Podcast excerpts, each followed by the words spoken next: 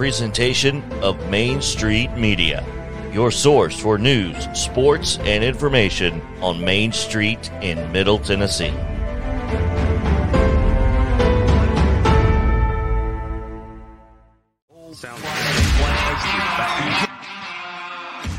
Thirty years of the best sports talk in Middle Tennessee, featuring Tennessee Radio Hall of Famer George Plaster, Tennessee Sports Hall of Fame coach Watson Brown, and Young Guns Billy Derrick and Michael Cindric.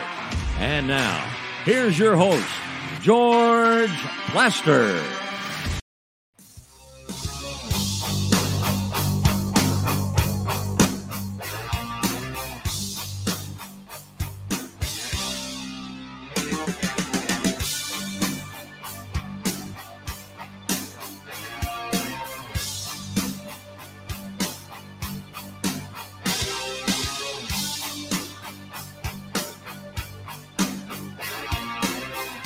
Hello again, everybody. Welcome in right now. A beautiful Tuesday in Nashville, Tennessee. No hurricanes apparently coming our way, but uh, boy, for the folks down south, we'll be thinking about you because it's going to get kind of rough. And we're going to get into during the update some of the changes that have gone on in this week's college football schedule because of it. Uh, I probably need to turn my phone off. That was my phone, and that should never have happened. But nonetheless, it did. So let's call roll. Watson, it was not you calling, was it? Oh, it, no, it wasn't me. But if that had been Billy's phone, God bless him. I mean, he, he would have been eat alive if that was his phone going off. But since it's yours That's and you're okay. the boss and it's your show, it's okay. Just let it be. He would have gotten a dirty look. Oh, he'd have gotten more than that once we went No, to no. commercial. Yeah, maybe once we went to the commercial, all bets are off. All I- bets I are off at that point, babe. I wouldn't have heard Oh. the end of it the whole week. You got No, that no, right. That would have been the topic the rest of the week. Oh my But the brunt would have been heavy at the start. I can Yes. tell you that. Okay, so Watson, how are you? I'm doing good, George. I'm Good. Uh, well, you brought up the hurricane. My son lives in Tampa, as you well know. Yeah. And praying for them, and they've moved inland. I think they feel like far enough that it won't bother them, and hope their house will be okay. Uh, but it's that's nasty. They haven't had a hurricane in Tampa since 1921. Isn't that crazy? Crazy. It's uh, you would think on the coastlines of Florida that everybody would have had some, but they hadn't had one since 1921. Yeah. Billy, how are you today? George, I'm great. That was not my phone, and I'm No, I'm, and- I'm glad it wasn't. That I- that'll never happen. I'll tell you off. Oh, it could happen. Oh, don't ever say never, bud. Don't go there. Now it's going to happen tomorrow. Yes, don't You do know- that. We used to call Greg Ruff's show on purpose to see if he had his phone off. and many times we caught him. That's bad. Surprised- That is surprised really it bad. I'm surprised it hasn't happened more more times than not with you, George. Gruff Dog, if you're listening, God bless you. so uh, let's do this. Let's uh, get our daily Titans update underway. By the way, Tony Basilio will join us in right at 16 minutes. But first, we say hello to Terry McCormick, TitanInsider.com, with today's report. Terry, where are we headed? We are going to talk a little bit about a roster move the Titans made yesterday afternoon, uh, probably around the time that you guys were on the air. They've added some depth to the defensive line, uh, and that is Mario Edwards, who is kind of a journeyman guy. He's been with the Raiders, the Saints, the Giants, uh, was on the Jaguars practice squad uh, when the Titans picked him up and added him to the roster. They let go of Derrek Tuszka, who they had claimed off waivers from the Steelers at the start of the year.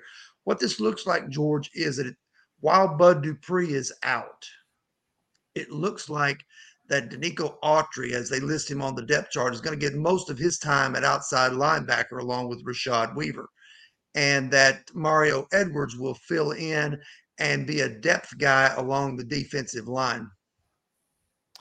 As for Tuszka, they could not have been thrilled with his performance Sunday because the the concept of of set the edge where that running back trying to go to the corner can't turn the corner. He sure could if Tuszka was there.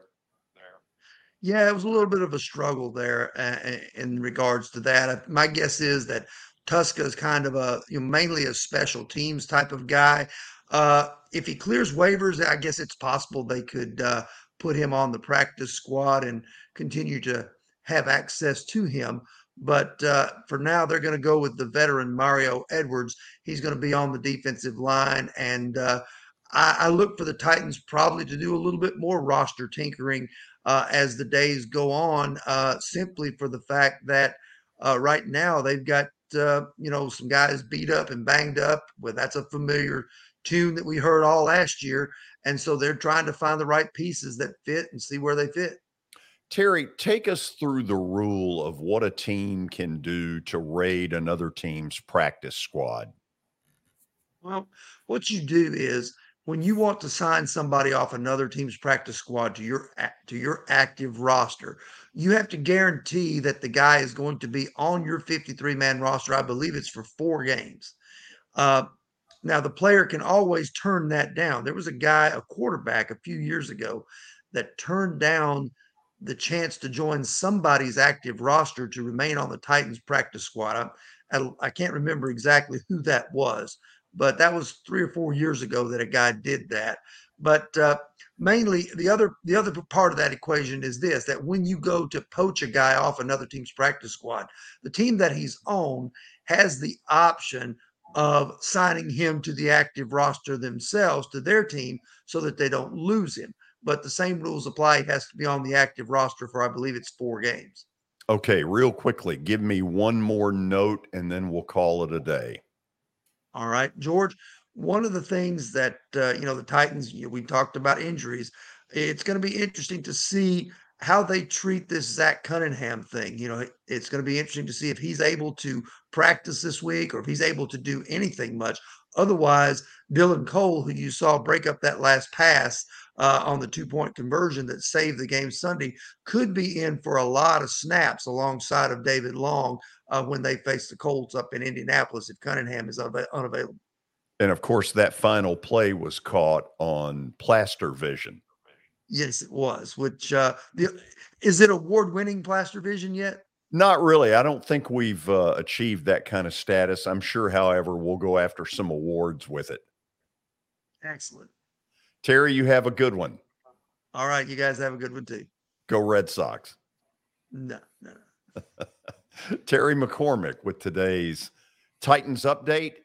Billy, Let's go to your update, which has some pretty juicy stuff in it. Yes, it does. That uh, Terry McCormick Titans update was brought to you by the Justin Tucker team with Platinum Realty Partners. They are proven to be trusted with your most personal asset. Middle Tennessee's most trusted team in realty. Call them at 615 906 8458. And also, Sumner Funeral and Cremation. They are sharing their family with yours in your time of need, now with two convenient locations in Gallatin and Hendersonville and online at Sumner Funeral com. George, we start today with some interesting news out of the NCAA. Penny Hardaway has been cleared of his NCAA violations. Uh, so he did not violate NCAA rules. This was a, a long term process here, uh, but Memphis is on probation through 2025. So they still have uh, some some fines to pay for committing those violations. Watson, he went around the NCAA to that independent thing I don't believe for a minute he'd have been found not guilty if he'd gone straight to the NCAA infractions committee. Uh, all I know, George, it's a different world. I never heard of such when I was in the business. Uh, let's go over here to the these conservative dudes, two. and they'll help me, or let's go to the liberal dudes, they'll help me, or uh, I don't know. It, it's a different world, man. I don't just I don't I don't I don't understand it. I don't know how you do that and that gets you off, but whatever, it worked. Up next, we're silent. I, I don't know what to say. Other I don't either. Never heard of it. Penny Hardaway. Good for Memphis. Good, good for the Memphis Tigers. Uh, George, number two, Sterling Shepard is out for the season with a torn ACL yeah. in his left knee. Tough news for the Giants, e- even after that that tough loss last night. Watson, when when we saw the play, and I know you knew it because you've seen too many of these. When it happened, you knew it was bad. Yeah, I, I, I, ACL on the spot. I mean, it's there. There's a certain look and how you do it and reaction to it, George, that just tells you that's what it is. I didn't need an MRI. I knew that kid, yeah. and he's had tough go. He's had a bunch of stuff. He is a really good player, but some kids just can't stay healthy, and it's not nobody's fault. It's just luck of the draw. Yeah, I love the fact that when it happened, both teams, and in particular the Cowboys, went over to wish him well. I like seeing that. Yeah, and I think that also shows the respect he has within the league sure. too. That's yeah. another piece of it. Is he's a very respected young man and just had just can't get on the field and stay there. What's number three? Third piece uh, Boise State has lost their quarterback. And I know they were one of our duds yesterday and uh, studs and duds. Uh, they've lost their quarterback, Hank Bachmeier that he has initiated the process of entering the portal. So the news keeps getting worse for the Broncos. Okay, Watson, help me with the concept of just saying I'm entering the transfer portal four games into the season. The team well, sucks. We know that. But is that really right? Well, what, why these kids are doing it, I've seen four or five today uh, one of Mack's kickers at North Carolina, his kickoff guy went. What you do is when you get to game four, before you play game five, you can still be redshirted. So what these kids are doing is they don't want to lose the year, so they're pulling themselves out okay. of playing, go into the transfer portal, and it's like the year never happened. So that's the reason you see it now. I don't think you'll see it as much here in the next couple of weeks, but this week or maybe some in the next if somebody has had an open date when you get to game five if you play in five games george you lose the season um, so that's that's the reason they're doing that boise state and i've watched them two or three times is shockingly bad utep which is the absolute dregs of college football society ran them over with a truck friday night embarrassing you taking Boise this week in underdogs? Probably not. Who do they play? I don't even Who know. knows? They're a fraud. I'm giving you a hard time. I just thought there are a lot of frauds. You take a lot of frauds sometimes. well, it seems like I do. Seems like it's a weekly occurrence. It's very bitter. Uh, Billy, what else we got? Last piece, uh, George. There's several games in the in the state of Florida, also in the state of South Carolina, that will be affected uh, by Hurricane Ian uh, coming through the East Coast. Uh, Florida and Eastern Washington is now Sunday morning at 11 a.m. USF and UCF has moved over to Boca Raton, and they'll play at 1 o'clock on Saturday. That's FAU's Stadium. Yep. And it, South Carolina and South Carolina State will now play on Thursday at 6 o'clock. So I think you'll see more of this uh, throughout the rest of this week. So, Watson, there's another one that could well get affected. It's called the Mets and the Atlanta Braves, a huge three game series that's supposed to start on Friday night down in Atlanta. I don't think that's the way it's going to work. There's going to end up probably having to be a day night doubleheader uh, in a series that is humongous. Yeah, and the way it looks right now, George, it's kind of coming right through Atlanta up through East Tennessee. Uh, so that it, uh, UT doesn't play this weekend. That's a good thing for them.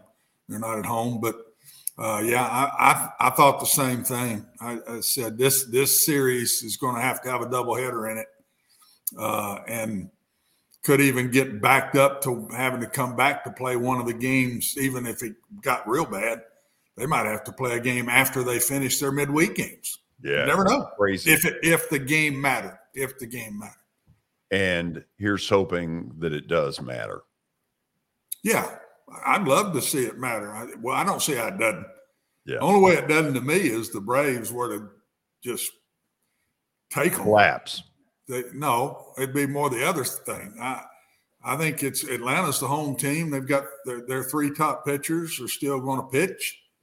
Uh, uh, so they, they're in good shape there. So are the Mets, but they're at home. I would I would think the Braves would be disappointed if they didn't take two or three. Okay, here's what we're going to do today. Obviously, Tony Basilio will join us, sports talk show host from Knoxville. That's going to happen after the break as we talk Tennessee's huge win over the Florida Gators Saturday at Neyland Stadium. We'll start off by asking Tony, how long did his post-game show last? I got a feeling it was well into the night. Then during the five o'clock hour, we'll go over to Oxford, Mississippi. Brad Logan will join us to talk hotty toddy rebels against the suddenly nationally ranked Kentucky Wildcats. Busy day on the show. Watson will rank the SEC 1 through 14. Then we'll open the phones at 520 to get some of your feedback on what has been a busy last couple of days. This is Main Street Media Television.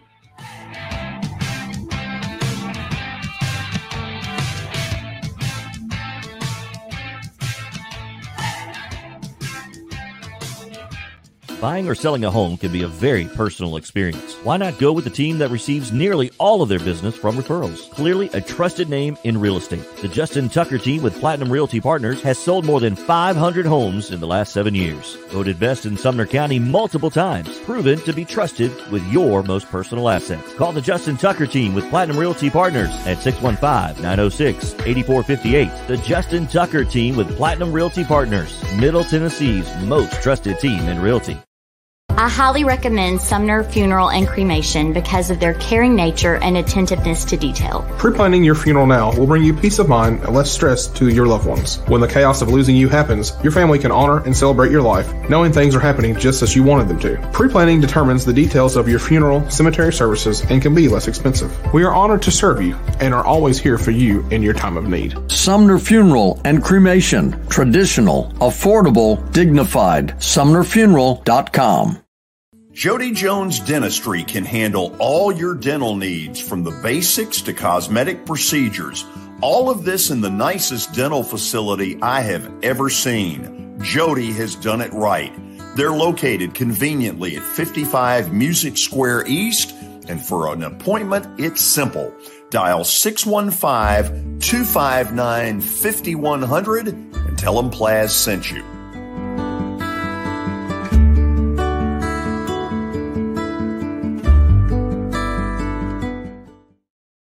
When you're thinking about golf, consider Riverside Golf Links. Under new ownership, the course has improved dramatically. It's now 27 holes, complemented by a nine hole executive course. Book a tee time now at 615 847 5074 and get ready to enjoy the beauty of golf in the Old Hickory area at Riverside Golf Links.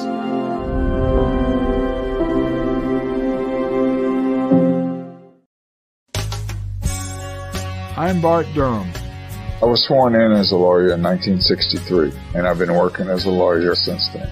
We're a firm that does exclusively personal injury, a lot of tractor trailer crashes. Insurance companies will open up their checkbooks when you force them to. We have systems that work. We get the most money for our clients in the shortest amount of time. I'm Blair Durham. My dad and I want to help. Give us a call at 615 242 9000. This is Eric Berner with Rockcastle Wealth Advisors. I help people in the pursuit of making their money live as long as they do. People hire me because I use a customized, individualized, and personal approach for the person I'm working with. Everyone's situation is different. If you've lost a spouse or a parent and want to make sure your inheritance is utilized and does not just disappear, I can help with that. Call me at 615 235 1058 or email Eric at rockcastlewealth.com.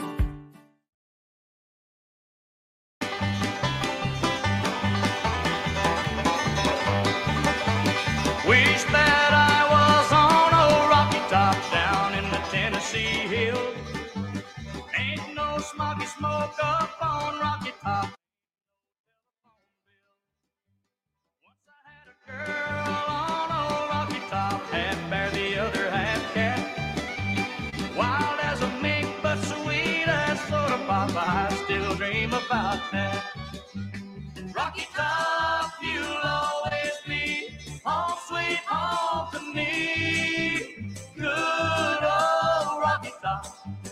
Rocky Top, Tennessee.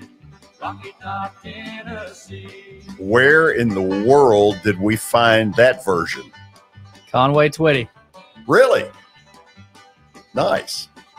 Okay, before we bring Tony Basilio to your airwaves from Knoxville, you have some reading to do? Yes, I do. It is Tennessee Tuesday, brought to you by WellSkin Dermatology and Direct Radon Mitigation. WellSkin provides medical, surgical, pediatric, and cosmetic dermatology and more. Visit wellskinmd.com to schedule your appointment or call 615 675 0444 and Direct Radon Mitigation. Have you heard of high levels of radon in Middle Tennessee? Radon gas is the second leading cause of lung cancer. The only way to know is to test for it. Visit Direct Radon Mitigation com to schedule a free estimate. Okay, let's say hello to Tony Basilio by saying, How long did your post game show last? I'm not as tired as I look right now. Um, actually, I am. It, uh, we went a little over six hours, which was long enough for me. My body, at some point in in a process of hour five, said, "What are you doing with your life?" for lack of a for lack of a better way of putting it. So, um, but yeah, a lot of fun. Really fun to win a game like that, guys. A lot of fun. So it got hairy at the end. Did that affect any of the caller reaction? Sure. Yeah. I mean, Tennessee went from a surefire cover, and a lot of people, you know, people gamble these days. It's just the way it is.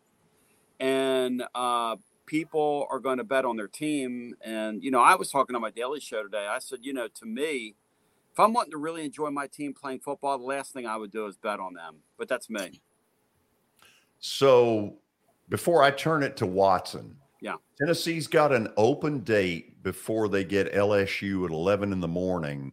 Number one, it seems to me the open date is at the perfect time emotionally Mm-hmm. And then getting LSU before these people get totally snockered is a double victory. What do you think?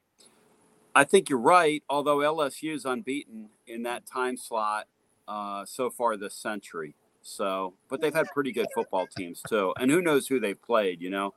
We have to dig into that. But I believe their number is something like 8 0 um, in that, in that 11 a.m., which is kind of absurd uh, time. But um, yeah, all things being equal, Hooker really banged his shoulder up, which really hurt Tennessee's play calling and what they could do offensively when it was time to put the game out of out of uh, reach the other day. And then, of course, uh, Tillman, um, we reported yesterday, underwent an arthroscopic procedure on his ankle which isn't as invasive as they once were, um, but a couple days before the Florida game, and they expect to get him back for the LSU game. Of course, anytime you have something like that done, it could take longer than a couple weeks. So they'll, they'll uh, we'll be monitoring that for sure. Watson, say hello to Tony. Tony, congratulations to you guys and, and, and you and all your buddies in Knoxville. It, to me, it was a very good win and it was a good win when Tennessee really didn't beat you the way they normally beat you. Yeah. So in in that way, I think it's a good win. I, we all still see a defensive issue in some ways, but what I think, Tony, and I'll start with that a little bit. I, I told George this on Monday.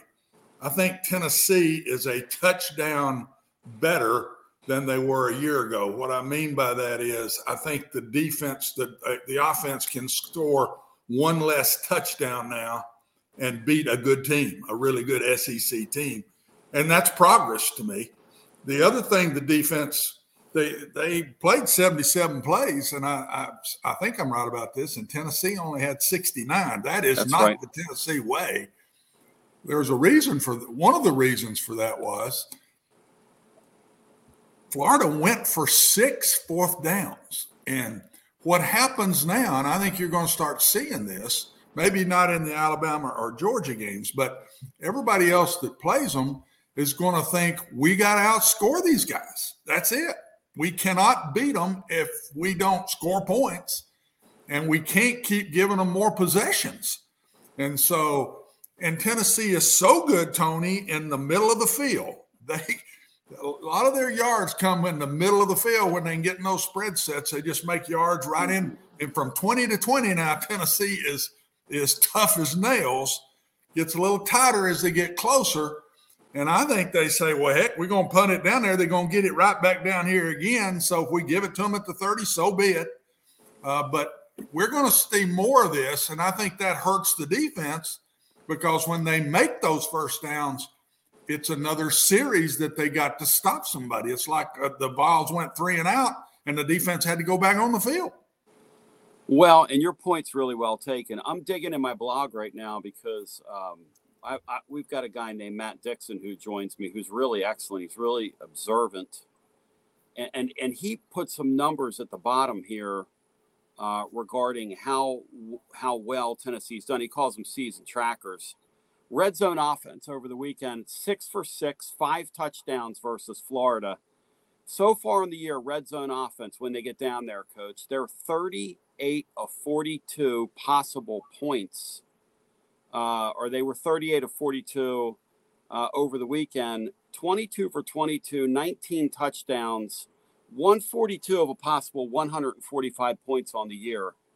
Hey, you do that, you're going to win a lot of football games. And conversely, on defense, you know, they've just been good enough um, to come up with timely turnovers and plays like that because truly that's what they are. I mean, they don't have defensive players. I mean, they just don't. They don't have a lot of speed. I talked to you guys in the preseason. They don't have a lot of speed in their secondary. One of their corners is a converted safety. Um, you know, they kind of are what they are.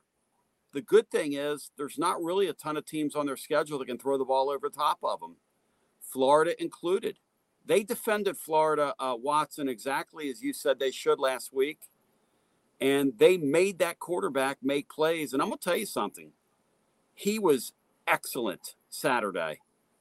He you compare that to the way he looked the previous six seven quarters of football.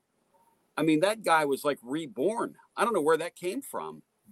Well, I, I think he's been hurt, and I think he was healthy. They they they knew he was hurt. They didn't use him much. Uh, he probably got hurt in the Kentucky game, is what I would bet. And he went ahead and played in the game. Kentucky probably hurt him physically. And he had a couple of weeks to get better, and he was well. He's a good player. He's a he play he threw the ball much better than I thought he would. Uh, he threw a lot of drop back passes in the game, and and really handled it very well. Stayed in the pocket well. Um, that's another reason that it's a good win because that could have been a real easy win if he played like he'd played in the last couple of games.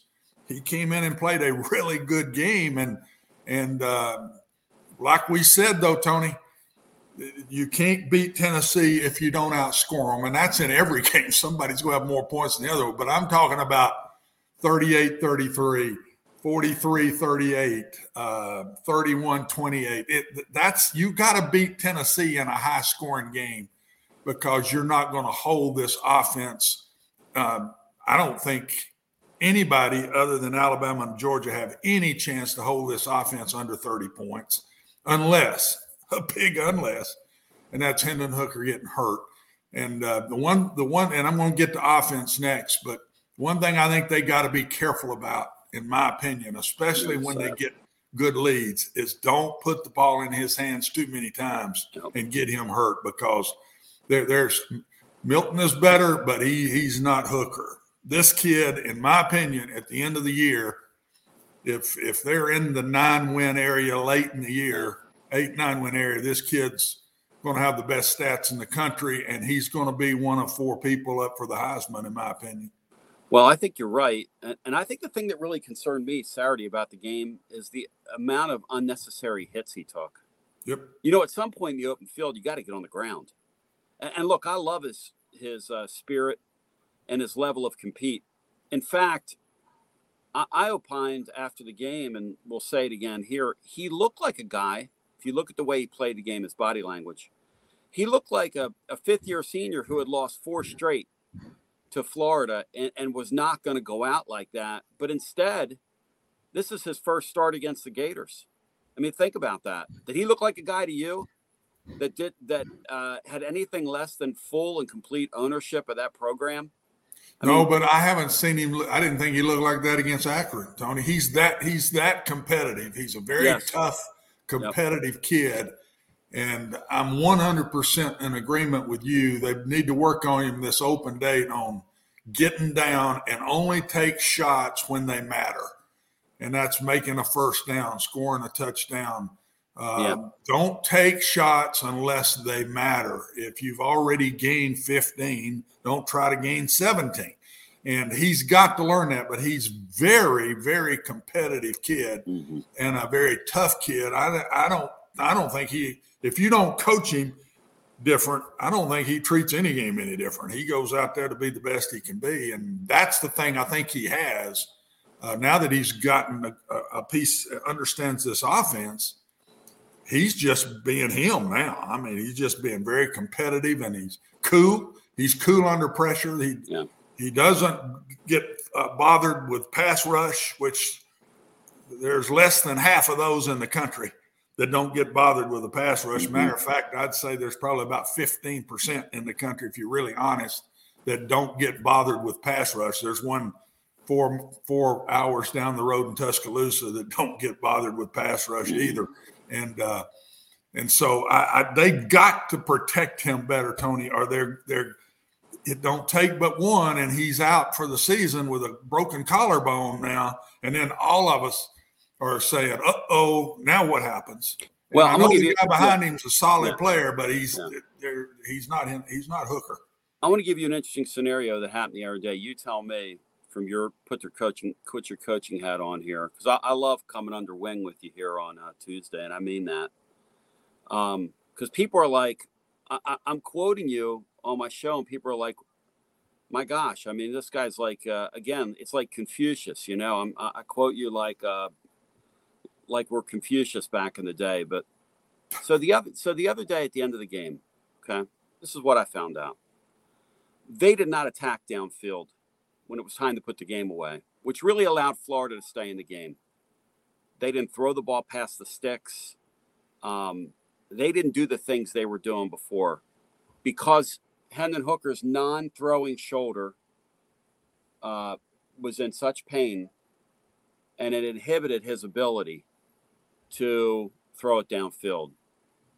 Uh, now, I talked to some people and you've mentioned Milton before, and, and I talked to people. You know, people are kind of split on that. You know, when you say, "W- "Why do you have a backup quarterback?" To me, Watson, I don't put a backup quarterback in that spot. I don't think that's fair to him. I don't think it's fair to the team, and I don't think it's fair to Hooker, who's if he tells me he wants to go back out there. But then, doesn't it come to a point where if he can't function and it almost got you almost allowed you to get beat which is almost what happened. I mean let's face facts here. Florida had the ball with a chance to win somehow. I don't know how that happened but they did. Um, with your coach hat on how do you handle that? Uh, you got to go with your guy uh, to me till he can't do something. I I'll promise you, if you call one of the vertical passes they throw or a skinny post, he would have completed the ball. So I I just I'm telling you, he wouldn't be out there if he couldn't have made that throw. It might have hurt like the Dickens, but he would have Yeah. made the throw. yeah And if he's hurt that bad, he don't need to be out there for his sake. So, but I thought, Tony, to be very honest, mm-hmm. I thought they got conservative at the end. Tennessee is not a, they better come up with a four minute offense. What do you want to do when you got a two score lead with 4 mm-hmm. minutes to go? Do you want to keep going? They got conservative and gotten a two tight end set and ran the ball three straight times. If you're going to do that, you better practice it and get better at it. well the problem that is they're not, not- running yeah they're not they're That not- did not look like Tennessee to me. So I'm more saying I thought they got a little conservative at So the think end, and it's easy to Okay. throw it back on Hooker that he couldn't make the throws. you think i'm being Uh, spun because So that's that. the- that's what are you going to do if you got Alabama down two scores, ten points, and there's four minutes to go in the game? Are you going to keep being wide open and doing your stuff, or are you going to get more and try to make one, two first downs and the game's over? They tried to make one, two first downs, didn't make them. Gave the ball right back to Florida. Florida goes right back down and scores. Boom! Now you onside kick. and you got a chance to win the game. So I promise you, behind closed doors, they're talking that right now. What are we going to do in the next big game when we're up 10 and we got the ball? You hear people talking four minute offense all the time. There's two types there's a four minute offense to eat clock, and there's a four minute offense to go score. And uh, they got to decide if they want to eat clock or go score. They're not going to score if they get in that set. They might make two first downs and that end the game, but they didn't, and they punted it right back. So I looked at that a little different than than maybe some of your your guys do. And I believe me now, I'm I'm a fan of theirs. I love the offense. They they make me feel it reminds me of things I believe. What they're doing, Tony and George, if I got time, I'm going to say it here real quick. What they're doing is they're making you think before the ball is snapped on defense. And with those wide, by going fast and those wide splits, and those wide splits are making you change your defense for one week. That's exactly what I always thought in my day is I'd go from the wishbone to no backs. The reason I did that a bunch was I wanted you to have to do something you don't normally do. And I was inferior maybe with talent, but I would make you do something you don't normally do on that one week. That's what Tennessee is doing to people right now. And it also, when you go to no backs empty, it uh, and teams aren't prepared for it back when I was playing, not many did it there's only one check you'd have. So we'd learn what that check was and we knew what they were going to be in. Well, that's a little bit of what Tennessee's doing to people right now. When they spread them all over, they're having to get in a single safety look and they're nearly playing man coverage every down. Man, what an advantage that is. But they're making people have to think, defenses think. And when you think, you're half a player. That's what's going on now. And it's going to be interesting to watch as they go into this season further how these defenses keep playing them.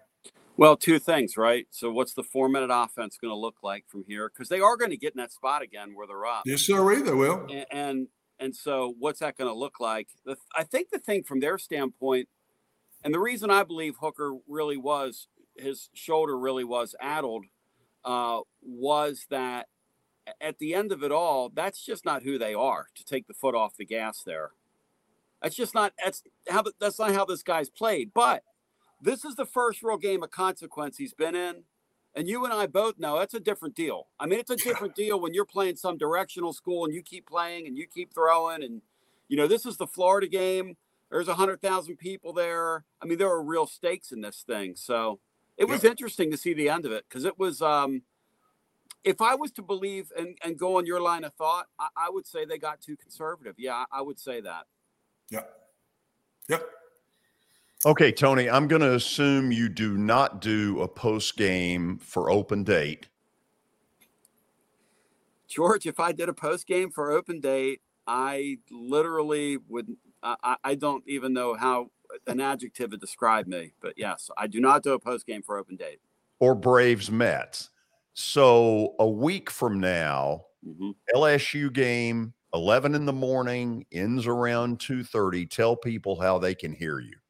Yeah, so I'm on. I'm at tclub.team, and I'm on every day. And um, today we did three plus hours uh, on my program, which was nuts because usually I just do two on a radio, but um, I went an hour plus today simply because I just want to see how much I can, I guess, exhaust myself here. Um, and and really, I don't have any friends, or you know, or borderline life. So what's the point, you know, at, at, this stage? Yeah, it's been a real time of self-assessment for me after Friday, uh, after uh, Saturday night, Sunday morning, guys. Because I'm telling you, my body in that fifth hour said, Tony, I don't, and I talked to myself, Tony, I don't know what you're doing here, but this is not working. this is literally not working, but it is a lot of fun. Hey, these guys are top 10 in America. Now, I'm not sure if they're one of the 10 best teams in America, but what a good story that is for them to oh, come yeah. out of September, get a couple of quality wins, and up here in Knoxville, this place feels alive again, which, you know, um, it's it's pretty neat. It really is. Okay, leave me with this on uh-huh. the noise meter Saturday. Mm-hmm. Neyland Stadium was louder than you've heard it since when? I, I think that you know probably the loudest day game that that's been in there for a, in a long time is uh, the the assessment. And there's something about games at night where night crowds are louder, and I, I don't know what that is. Is that the acoustics of an evening? Is it the acoustics It's of the more acoustics of alcohol? Jack Daniels. Yeah, I think that's right. and you said it earlier. You know, Tennessee goes to um, LSU now. I've got 23 year old twins. One goes to Tennessee, one goes to University of Pennsylvania in Philadelphia. They're both going to the game. They're both on fall break, and they're both gonna they're gonna meet down there and go. But here's the rub: when that game kicks off, I just looked at a forecast. They're saying it's gonna be 95 degrees that day. Major plus for the orange. Major plus. It is. It's a major plus when they go that fast. I'm telling you, Oh, put I another check. that. I, you know, I Put another consider that. I will wear consider that. LSU out now. Oh, I love it. Telling Confucius. I'm telling you, this guy, he, he gets quoted tomorrow. They're going to be like, oh, no, that's the Fritz the Wednesday. We're going to quote Watson Brown some more. I love it. So thank you, guys. Tony, you're good to do this as Thank you, guys. always. Appreciate Thank it. you. Tony. Have a good night. Oh, it is so much fun bringing him on, and and that gets Watson all stirred up. Confucius. Confucius. I'm old enough to be Confucius. You, well, I, I almost came with that. Can you spell it? Heavens no, I can't spell it. I- what are you talking about? Can you? Heck no. Well, don't ask me because I know you ain't any better than me. No, and I'm not. I'm not trying to act like I am. but there will be a joke about Confucius. Oh, I uh, believe me. I just beat you to it. We'll go to the break and then we'll get Watson's 1 through 14 in the SEC. Then we'll go Ole Miss Rebels to start the five o'clock hour. This is Main Street Media Television.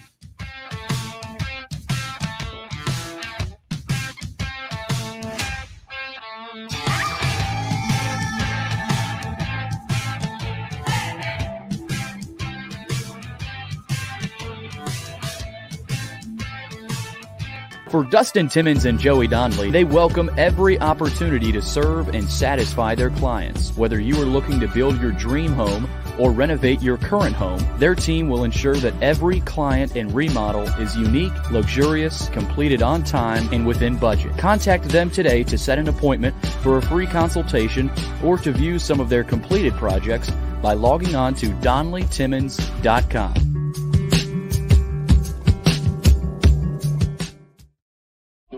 Wellskin Dermatology and Aesthetics, we pride ourselves in providing access, innovation, and a patient experience second to none. Access to care and treatment when you need it. Innovation with medical led cosmetics and various on site technologies for full service treatments with a customer experience that is calming, casual, and effective. Independently owned, providing medical, surgical, pediatric, and cosmetic dermatology and more. Visit wellskinmd.com to schedule your appointment today. Wellskin Dermatology and Aesthetics. Access to healthier skin skin.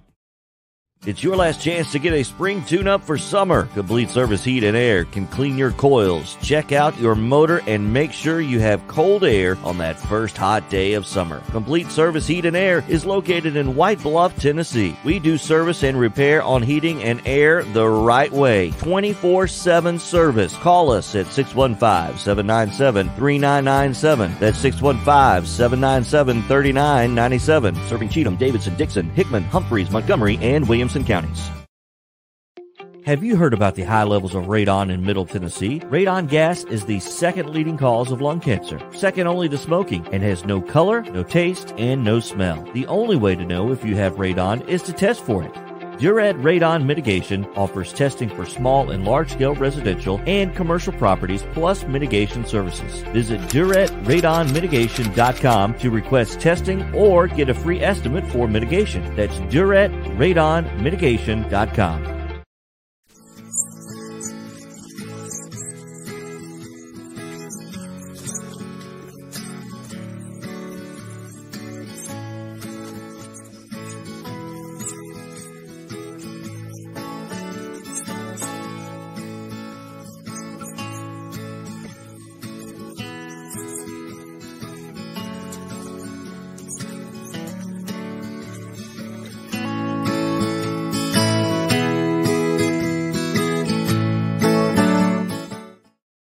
Since 1865, the First Baptist Church of Gallatin on Winchester Street has served its community by catering to the least, the last, and the lost providing a church of welcome used by God to save the lost, transform the saved, and impact its community. As a proud multi-ethnic congregation, Pastor Derek Jackson personally welcomes you to join them in fellowship Sunday mornings at 8 in person or at 1045 in person or online at firstbaptistgallatin.org. First Baptist Gallatin on Winchester Street, serving with open arms as a true church of welcome.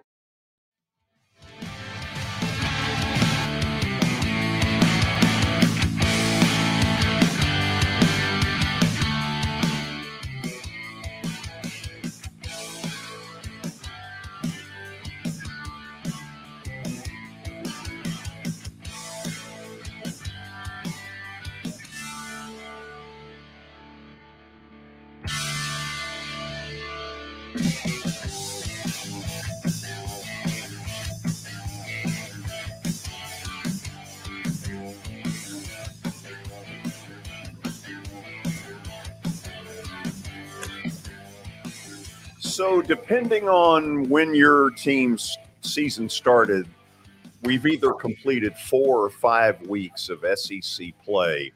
And with that in mind, earlier today, I asked Watson to give us his 1 through 14 rankings of the teams. And so let's go right to it.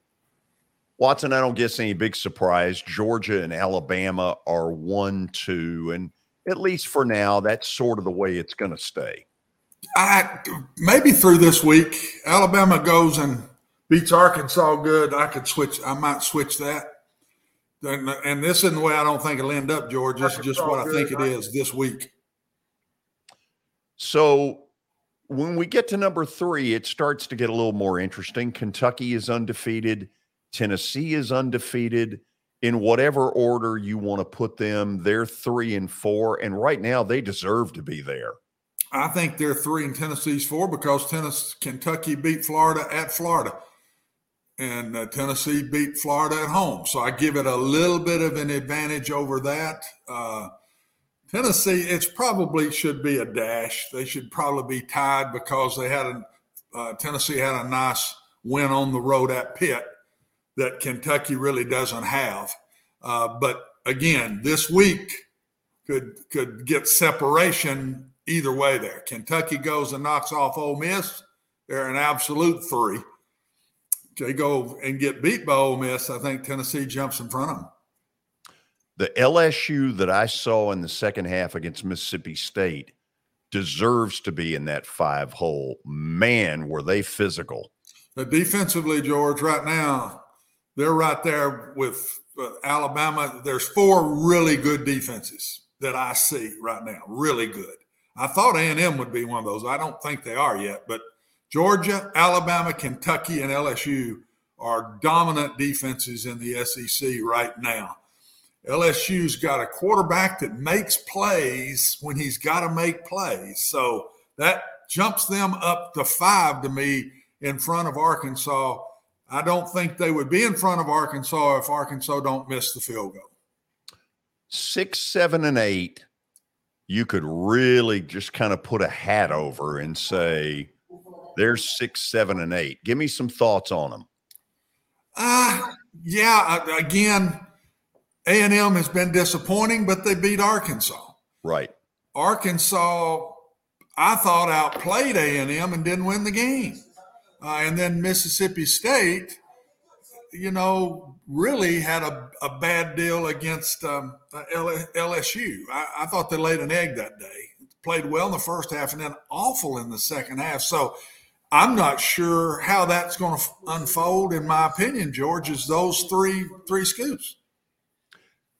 Number nine is Florida. Watson, when Anthony Richardson is on his A game, they are a dangerous nine. And when he's not, frankly, they're not.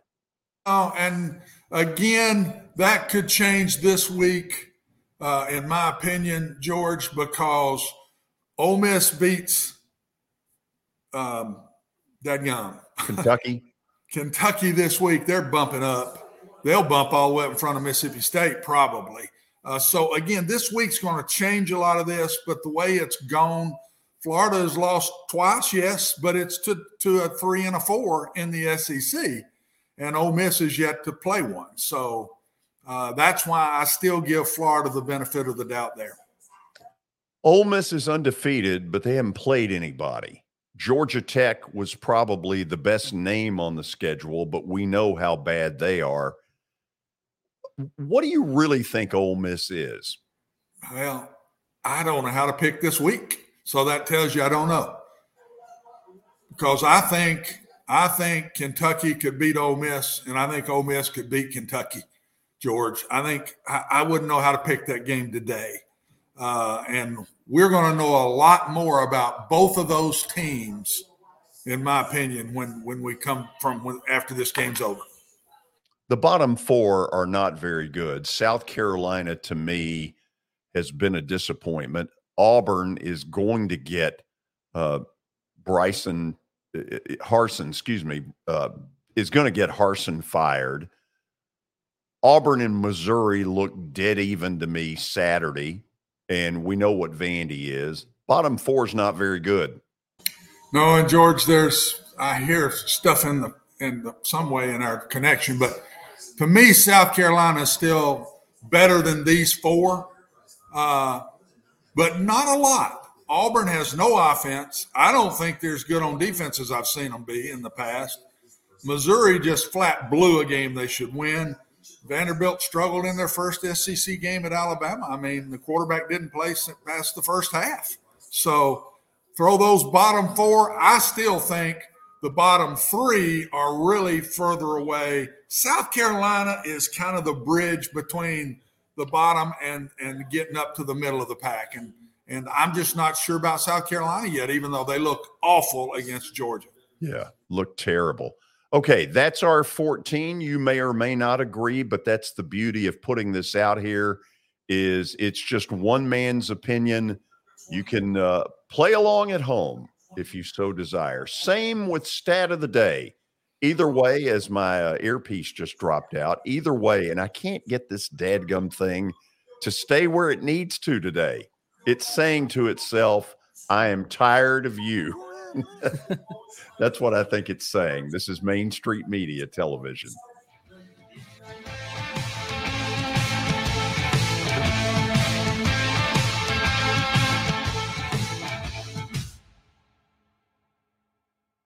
Serving Williamson and surrounding counties, Bone and Joint Institute of Tennessee offers comprehensive orthopedic care with 16 subspecialized physicians. Our practice provides high-tech care with a hometown touch. We offer physician clinics, physical and occupational therapy, advanced imaging, and surgical services including interventional procedures. Call us at 615-791-2630. We're Bone and Joint Institute of Tennessee. High-tech care with a hometown touch.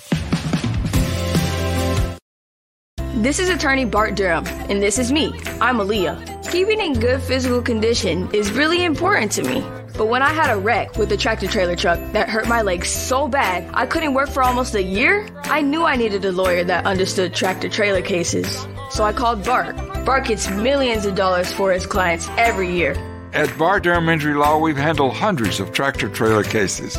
My dad and I want to help. Give us a call at 615 242 9000. Hey, this is George Plaster, and I'm excited to announce that the second annual Plaster and Friends Celebrity Bowling Night is going to happen Monday, November the 28th at the Hermitage Strike and Spare. The three charities that will benefit are Last Minute Toy Store, Martha O'Brien Center, and Stars. And our intention is to get them that money so it can do the most amount of good at Christmas time. Now, here's where I need your help. I need you to sign up to play in the most fun charity event you've ever been involved in. Imagine 64 foursomes with 64 sports personalities in the area. As a single player, it's $200. If you get a foursome, it's $800. And what I want you to do is reach out to me via email, plastergeorge at gmail.com, and we'll get you signed up and get you ready and raring to go. Again, that's plastergeorge at gmail.com for a night you will never forget.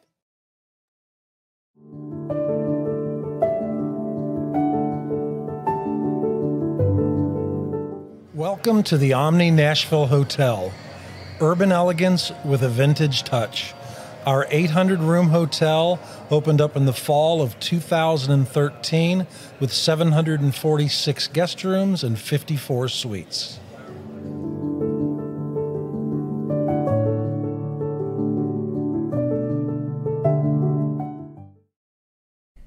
Hey everyone, I'm John English. This is Keith Wallace, and we would like to welcome you to John English Antique Sports and Cards in Shelbyville, Tennessee. We specialize in graded and ungraded sports and non sports card, vintage wax boxes, and unopened cases. We have a large selection of PSA graded cards. We also specialize in old sports collectibles, baseball, football, basketball, golf, and tennis. You can find it all at John English Antique Sports and Cards. We are happy to be associated with Nashville's greatest sports antique, George Plaster.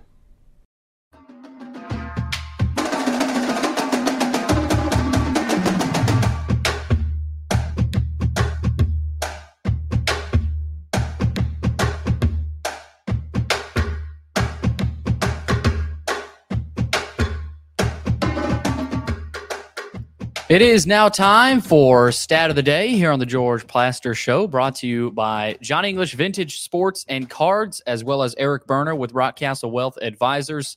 You can find John English in Shelbyville, Tennessee, open on Saturdays from noon to 5 o'clock, or from 10 a.m. to 5, Tuesdays through Fridays from noon to 5 o'clock. Visit them online at johnenglishgradedcards.com. You can also call Eric Berner with Rockcastle Wealth Advisors at 615-490-7052 or visit rockcastlewealth.com for more information. All right, let's get to today's stat of the day. The question is, so far in 2022, which NFL franchise has the lowest average home fan attendance? Ooh. Okay, Watson, let's put our thinking caps on with this. Um, I don't think it's anybody in the NFC West. Uh, I think um, the Atlanta Falcons are one you always have to throw in there. Billy, don't you react to anything we say just yet. Okay. I think the Falcons are one that has to be considered. Uh, the old joke used to be go Falcons and take the Braves with you, but that seems to have gone out the window.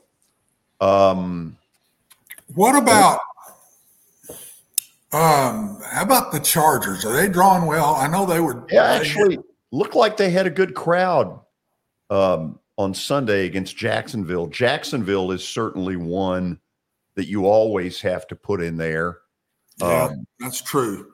But they're better. yeah, I don't really know what's going on in Detroit. I like the fact they play really hard for Dan Campbell. Uh, I don't think Detroit is the answer. Uh, don't really know what's going on with Houston. Haven't really looked at their attendance figures. I would say, would you not say Houston or Jacksonville? I'd probably go Jacksonville just because Jacksonville's had one home game. Probably everybody thought they weren't going to be very good, and they played great that day. And they hadn't been back since they played in that game. And they went to the West Coast and won. So I bet you their crowd's fixing to pick up unless this hurricane slows it down. I guess they play at home this week. I don't know. But I'd say Jacksonville. I think it's Jacksonville or the Texans. Okay, let, let's see let's see what we've got here because I'm I'm guessing it's one of the three we've put out there. Let's see. And Detroit would be the other one. Oh There you yeah, the old Jaguars. What was it? Do you know? Jags. Yeah, but Well, what he's was saying what, what's the number? Oh, I'm not sure. Jags home. That would have been the right pick. We should have. Yeah, we took time. That that- they're they've been historically the the lowest. So Well, it got so bad that Jacksonville plays in what was the old Gator Bowl. yeah, And the Gator Bowl seats way too many people for that franchise. It seated around 80. So what they did, they put a bunch of tarps in the corners of the upper deck and knocked their attendance down to I think it was like 62. And um, Yeah, their average home attendance last in the league, 59,000, not even 60,000. wow. Yeah. So they definitely they definitely knocked out seats. I mean, the capacity is I thought well above fifty nine thousand. Now, let me say this. Uh, what I saw Sunday, the Titans aren't exactly, you know, lowering the boom on everybody. And in fact, what the Titans have really become, and I don't sense the urgency or the worry about it from their front office, which I would be worried as all get out. There are too many of the visiting fans in some of the best seats in the house. I look around Watson at the 50 yard line on the visitors side, and I know damn good and well that those seats were not all sold by season ticket holders to the visitor. It's the Titans selling these tickets, whether it's to uh, fan clubs, whether it's to uh, ticket brokers, as they used to do before they kind of got nailed for it. I think they're back in that business again, just to be perfectly honest. It, would be interesting, George, to know how how many of those seats are sold before the season. But on TV, that middle section where those red seats are, right? What there was that was really not a lot of people sitting in those uh, on from looking at it on television. I don't know what those seats are, but that little middle section between the upper deck and the lower deck, uh, man, it it it wasn't. Now the lower the lower part was full, and the upper deck was fuller than the middle section was. So I don't know what those seats are, and it'd be interesting to know how many seats are sold from the Titans before they even play a game. Well, it's become a concern because, in all honesty, we have become a very soft market. Um, I'm being asked, uh, Billy, if you can email uh, Brad Logan the uh, Zoom link. Will do. And um, so I don't really know, uh, Watson, what's going on there other than there are too many teams. And it came up a year ago in the uh, in the Kansas City and the Buffalo games. It was downright embarrassing. Both of those teams had, in my estimation, 50% of the crowd. The Buffalo fan base is incredible. Uh, they yeah. travel in in huge numbers. And you remember me getting on the Titans saying, yeah. look, you've oh, got yeah. a football team that's pretty good. I don't know what this one is. Right now, I don't think they're very good. But nonetheless, the front office has a responsibility to do better than just taking the easy way out and selling them all to the visitor. That's bull. Well, and then and it's when you get in those big games with those travel teams. I think the Cowboys come here. Sure, don't they? They don't they come Thursday night game at the very end. I'm telling you, that game there will be there will be Cowboy fans. I, would you not say the Cowboys and the Steelers are the absolute two best travel teams in football, NFL? You know, you know what, Watson?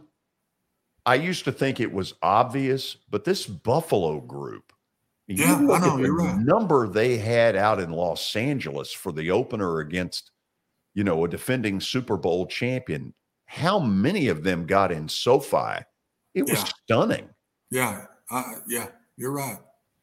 So, anyway, it's just a thought, but uh, I know it concerns me I don't know if it concerns them. I know in the early days of the Titans, the visitors were always in the corners of the upper deck, which is where they belong. They should not have the best seats in the house. And I'm not convinced that Titans season ticket holders are the ones selling the tickets.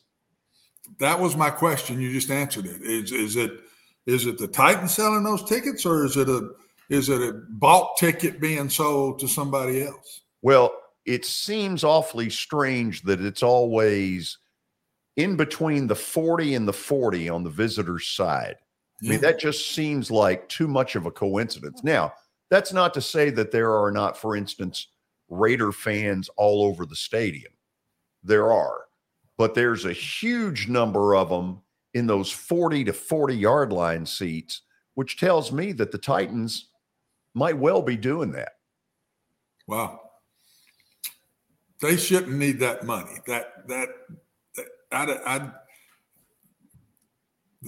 franchise ought to be in a lot better shape than that, George, to have to sell 10,000 tickets to a game. I mean, gracious sakes alive. I hope that's not what's going on. Well, a year ago, Buffalo and Kansas City both had close to 30,000 Wow. in Nissan Stadium. That's that's not fair to the team. No, no, and that's, and that's what I put out there is that their front office owes the team something a little better than that. 100% agree. Okay, we'll go to an early break. We'll see if we can get Brad Logan hooked up to talk a little Ole Miss Rebel football. This is Main Street Media Television.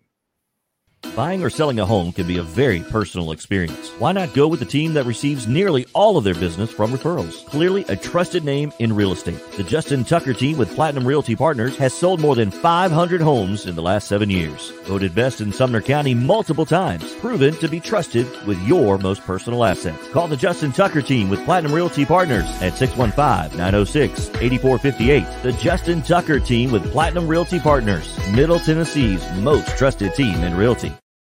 I highly recommend Sumner Funeral and Cremation because of their caring nature and attentiveness to detail. Pre-planning your funeral now will bring you peace of mind and less stress to your loved ones. When the chaos of losing you happens, your family can honor and celebrate your life, knowing things are happening just as you wanted them to. Pre-planning determines the details of your funeral, cemetery services, and can be less expensive. We are honored to serve you and are always here for you in your time of need. Sumner Funeral and Cremation. Traditional, affordable, dignified. SumnerFuneral.com. Jody Jones Dentistry can handle all your dental needs from the basics to cosmetic procedures. All of this in the nicest dental facility I have ever seen. Jody has done it right. They're located conveniently at 55 Music Square East, and for an appointment, it's simple. Dial 615 259 5100 and tell them Plaz sent you.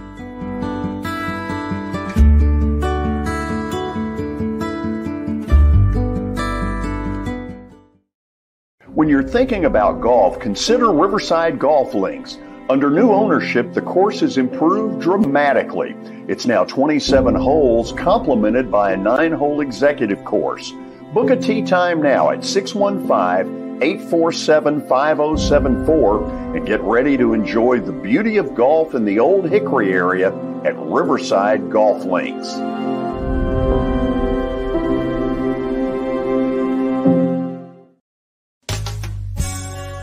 I'm Bart Durham. I was sworn in as a lawyer in 1963, and I've been working as a lawyer since then. We're a firm that does exclusively personal injury, a lot of tractor trailer crashes. Insurance companies will open up their checkbooks when you force them to. We have systems that work.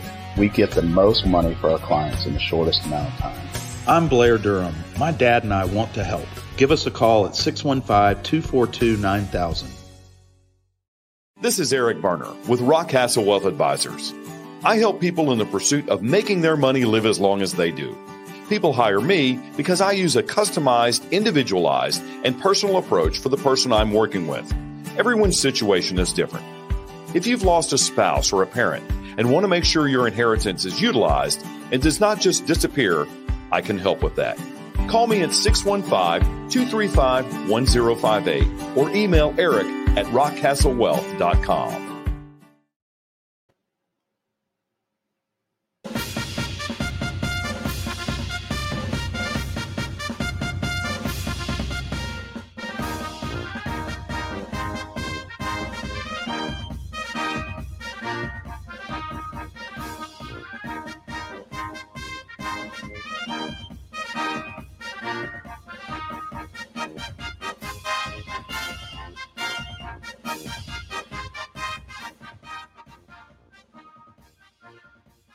It's time to talk a little Ole Miss Rebel football.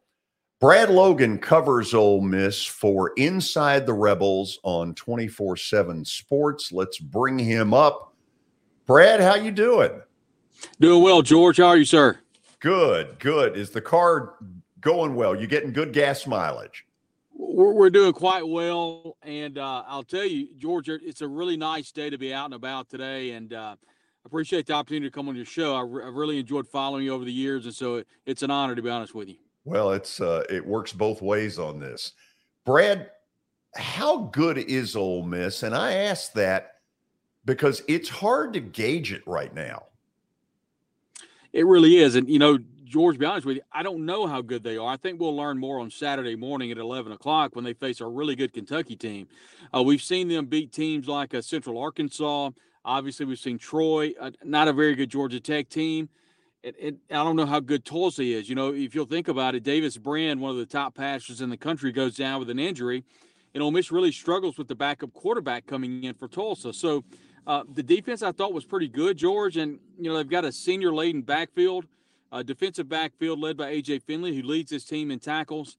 But everybody's kind of looking at that offense with quarterback Jackson Dart, the transfer out of USC. And last year, with the loss of Matt Corral the quarterback, one of their top rushers, uh, and their probably 95% of their rushing attack either went pro or transferred. You've got a brand new running back room, a brand new quarterback room regardless of how talented they are, they're all new and they've got to gel together. And we saw this team do pretty well uh, with the first couple of games, kind of trailed off last week against Tulsa. I think a lot of that is just, you know, they're ready to play someone and they'll obviously play someone Saturday when they get a chance to play Kentucky. We just really don't know, but I think we'll know a whole lot more after Saturday. Tell me this: um, when when John Rice Plumlee left to go to Central Florida, was it before Jackson Dart entered the picture or after? It was before, and um, I think a lot of that was he he wanted the opportunity to play quarterback, you know, the entire time, and he sure he had a chance to play a couple of years ago, as you'll remember, had over 200 rushing yards against a pretty good LSU defense. He just didn't have a very good vertical passing game, and so uh, I think it was a pretty open conversation between Lane Kiffin and John Rice Plumlee that he probably wasn't going to be the quarterback going forward.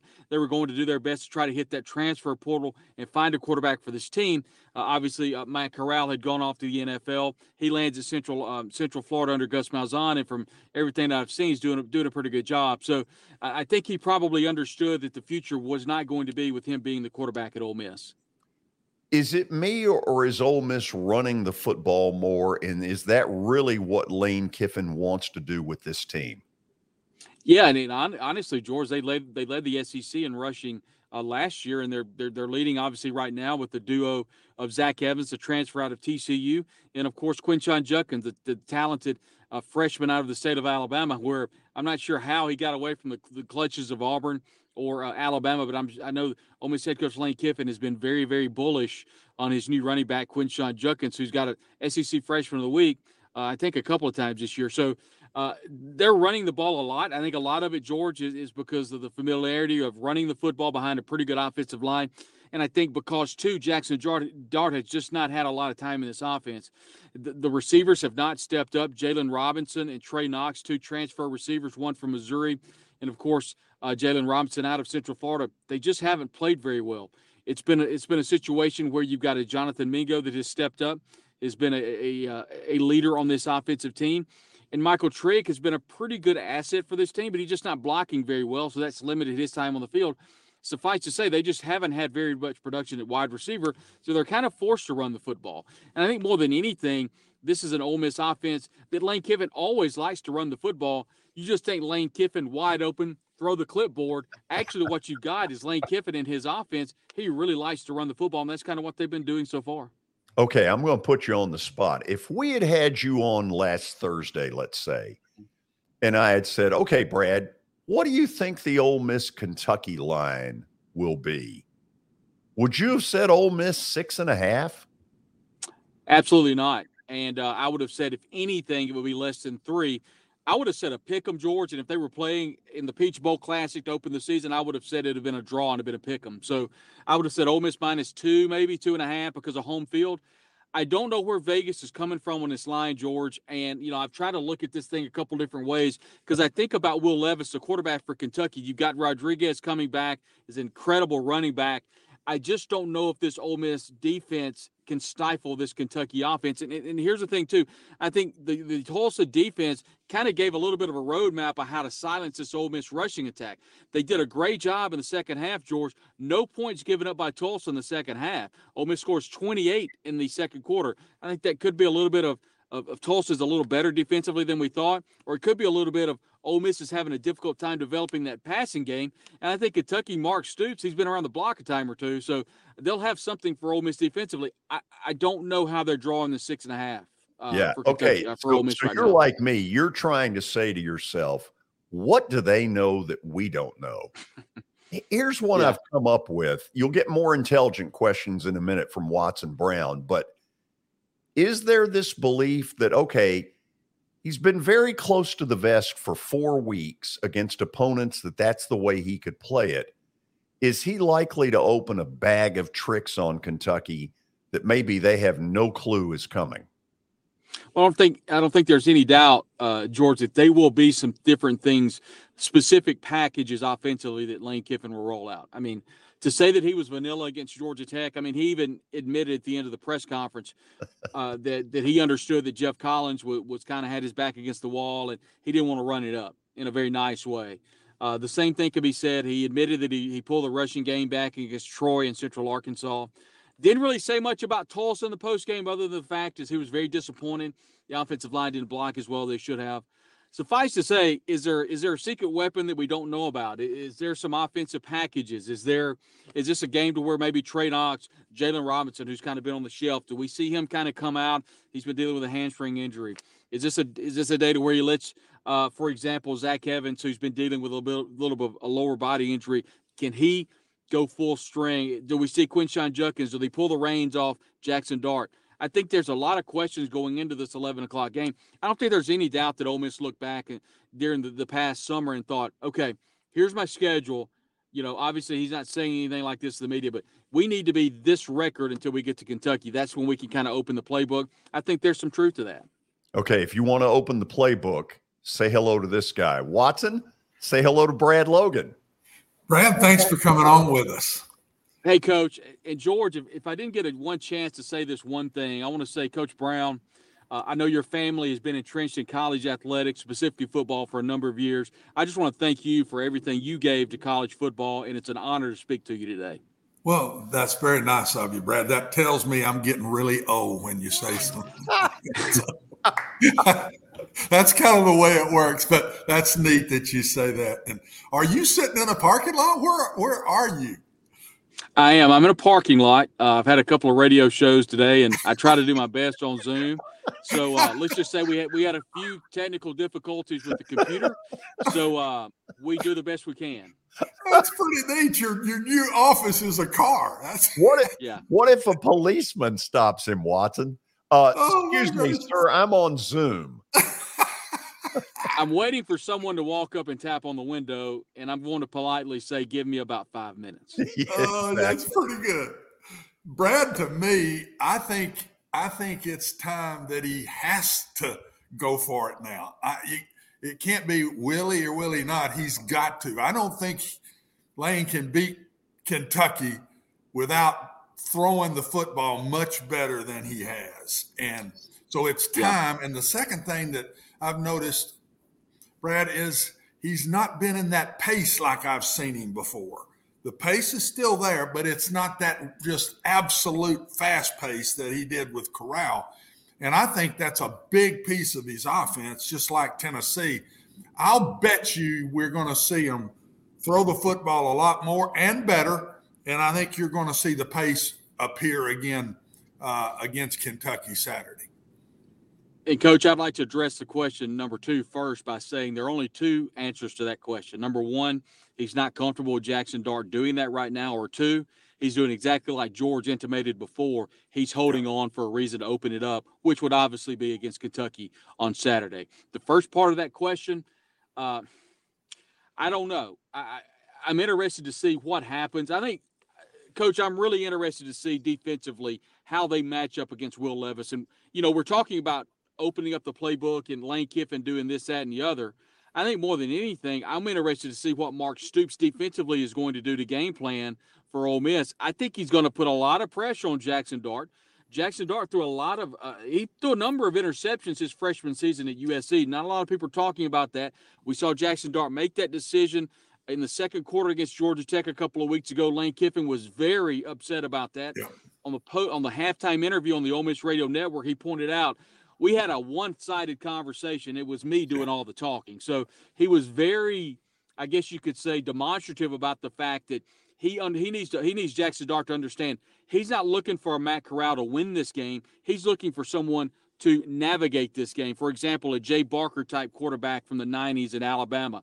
He, Jay didn't win a lot of games, but Jay manufactured the games and allowed other people to win the games for him. I think that's what Ole Miss and Lane Kiffin are going to try to do on Saturday. And one quick thing, Coach, they're going to have to do something against Kentucky because after this, after it's wide open. It's Vanderbilt, it's Auburn, then you get into Arkansas, LSU, Mississippi State, Alabama. It does not let up after this. No, and this is the big one to me, though, Brad. And and I promise you, Kentucky is going to crowd him. I promise you, yeah. Kentucky is going to say, "Throw it." I want to see you throw it and throw it right. well. And they're going to crowd him and think that they can cover him. And uh, that's just that's why I think he's going to have to open it up because I don't think he can do to Kentucky what he's done in these first four games and run the ball that well. No. And I think if I'm if I'm Lane watching his defense in these early games, it hadn't been fantastic. And I think he knows, Brad, he's got to score a lot of points to win this game. So I just think we're going to see the old style from last year show up out of necessity, whether it works or not. I'll be anxious to see, but that's what I'm going to bet on. Yeah, I think he's going to try it, Coach. I yeah. do. I think he he understands – along with Charlie Weis Jr. I mean, anybody that's watching, I, have had, you know, I've watched every game and been to a number of practices. It's been incredibly vanilla offensively so far. Uh, and a lot of that is because, number one, you don't want to give anything away. But number two, you've been up so much, you really haven't had a chance to do anything sporadic or, you know, to, to, to draw eyes, I guess you could say, from the cameras. I think one, more than anything is, is Lane Kiffin and this staff understand that – Ole Miss can have a good season, but in order to have a great season, they're going to have to beat Kentucky. Not to mention there'll be a number of recruits there on campus. It's a it's the lead-in game out of College Game Day on ESPN. That 11 o'clock window, George and, and, and Coach, I, I know you guys understand that's a big moneymaker. So this is a really big game from a number of perspectives, from a university perspective. I think more than anything, Ole Miss is going to have to play better at the end of the day than they have the last couple of weeks if they're going to win on Saturday. George. Cannot wait to see this one. This is going to be a terrific football game. Brad, save me a seat down there. sure will, George. It's great to see you. Hey, Thanks, thank Coach. you for doing this. Really appreciate it. Look forward to it anytime, guys. Absolutely. Thanks, we'll, we'll take you up on it. Brad Logan covers Inside the Rebels on 24 7 Sports. Now, let's put our phone number up there because we're going to take some phone calls after the break. There it is 615 588 2998. I want to see some red blooded Americans who want to talk some football on whatever level it is. You jump in on the phone lines. We will take your phone calls when we come back.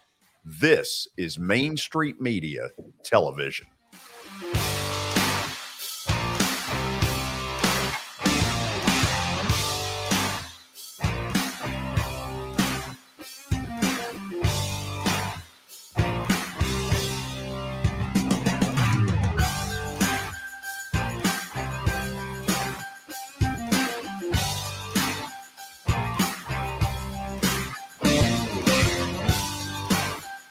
Serving Williamson and surrounding counties, Bone and Joint Institute of Tennessee offers comprehensive orthopedic care with 16 subspecialized physicians. Our practice provides high-tech care with a hometown touch. We offer physician clinics, physical and occupational therapy, advanced imaging, and surgical services including interventional procedures. Call us at 615-791-2630. We're Bone and Joint Institute of Tennessee. High-tech care with a hometown touch.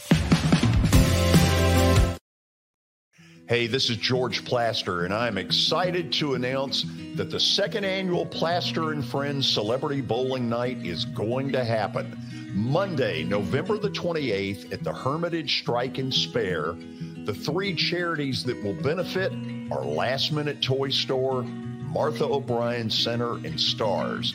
And our intention is to get them that money so it can do the most amount of good at Christmas time. Now, here's where I need your help. I need you to sign up to play in the most fun charity event you've ever been involved in. Imagine 64 foursomes with 64 sports personalities in the area. As a single player, it's $200. If you get a foursome, it's $800. And what I want you to do is reach out to me via email, plastergeorge at gmail.com, and we'll get you signed up and get you ready and raring to go. Again, that's plastergeorge at gmail.com for a night you will never forget. At Sumner Funeral and Cremation, our mission is to serve families as our own, celebrate the life of their loved one, and help begin the healing process. My whole family, including my wife and my mom and siblings, were very happy with the treatment that we received. I would highly recommend Sumner Funeral and Cremation. We offer funeral, burial, cremations, and pre planning services. Sumner Funeral and Cremation. Traditional, affordable, dignified. SumnerFuneral.com.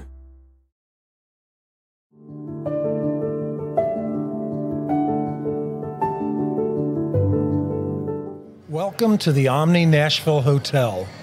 Urban elegance with a vintage touch. Our 800 room hotel opened up in the fall of 2013 with 746 guest rooms and 54 suites.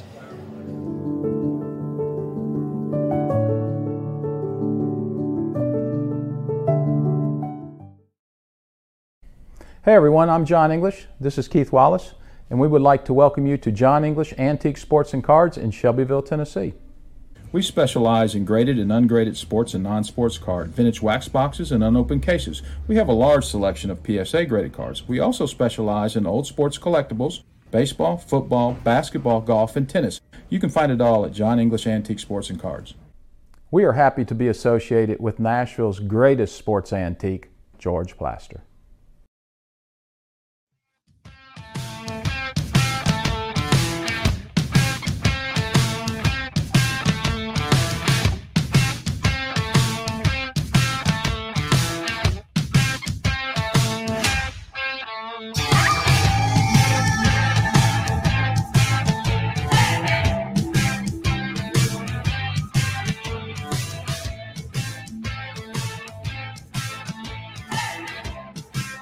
So I have racked my brain trying to figure out what Vegas knows that I don't know about Ole Miss and Kentucky. I'll ask Watson about that in just a minute. Let's put that phone number back up there again if we can, because I want to take some phone calls. Want some of you to jump in on the line at 615 588 2998. We will go to those phones if you're on there in about two minutes. Watson, what does Vegas know that I don't? George, I have no clue. I mean, um, I've got the first pick and underdog picks this week. That's one I'm looking at, but I don't know. I mean, I, I don't see how in the world Ole Miss beats Kentucky by more than six and a half. I just don't.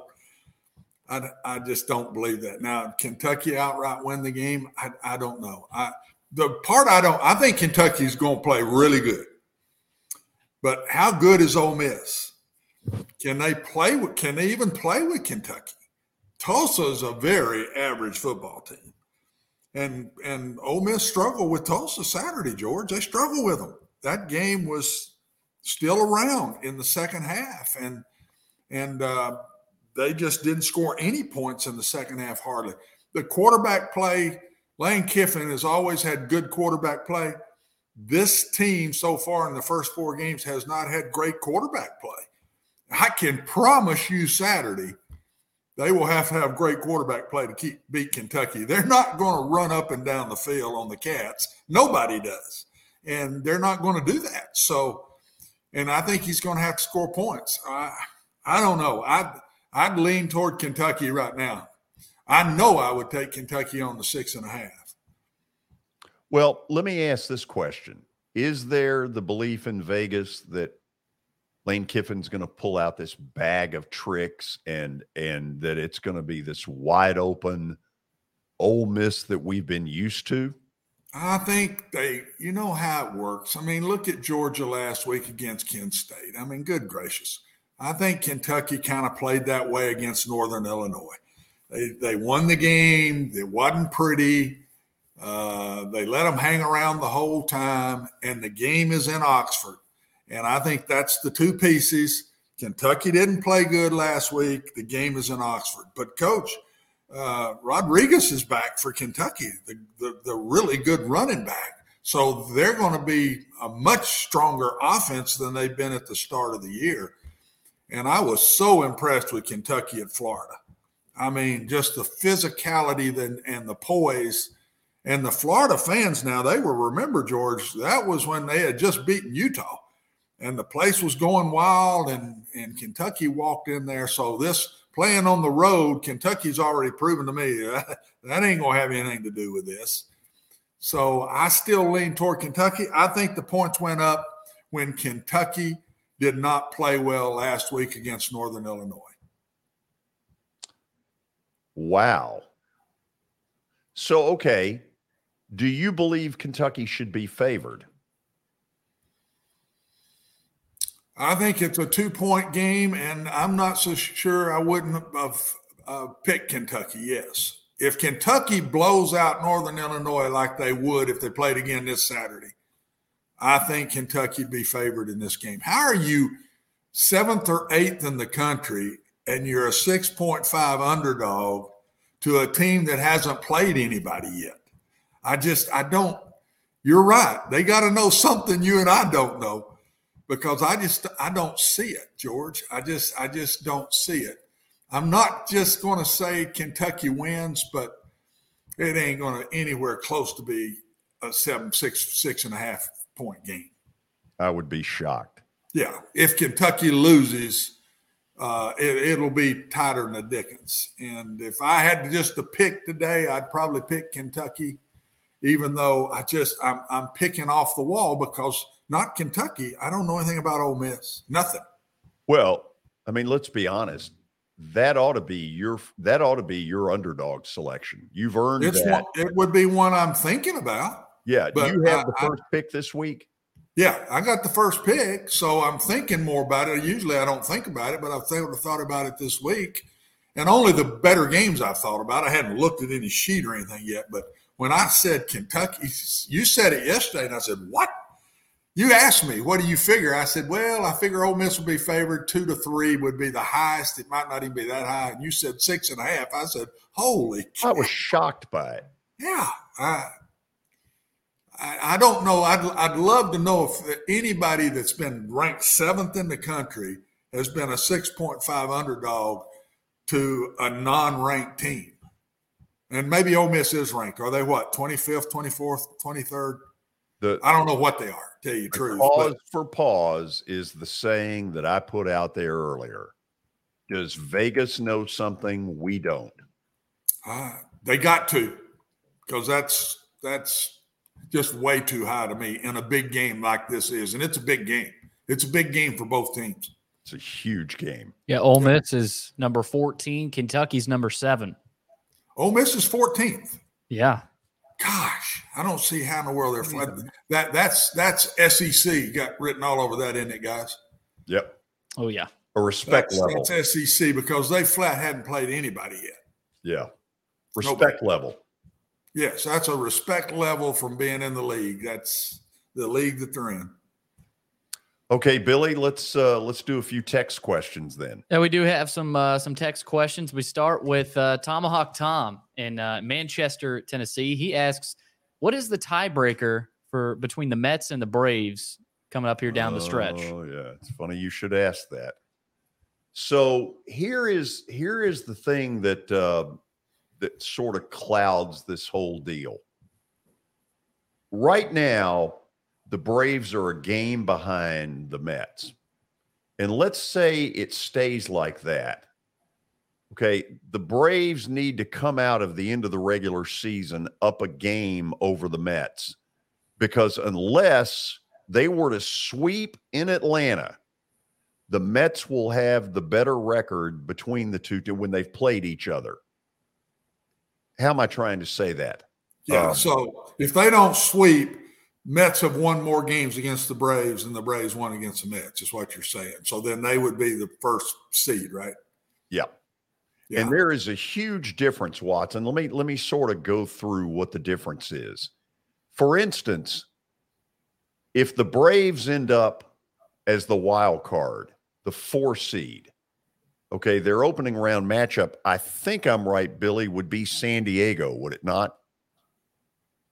think you're correct. think in it's that. think it's now the Padres instead of uh, instead of the Phillies.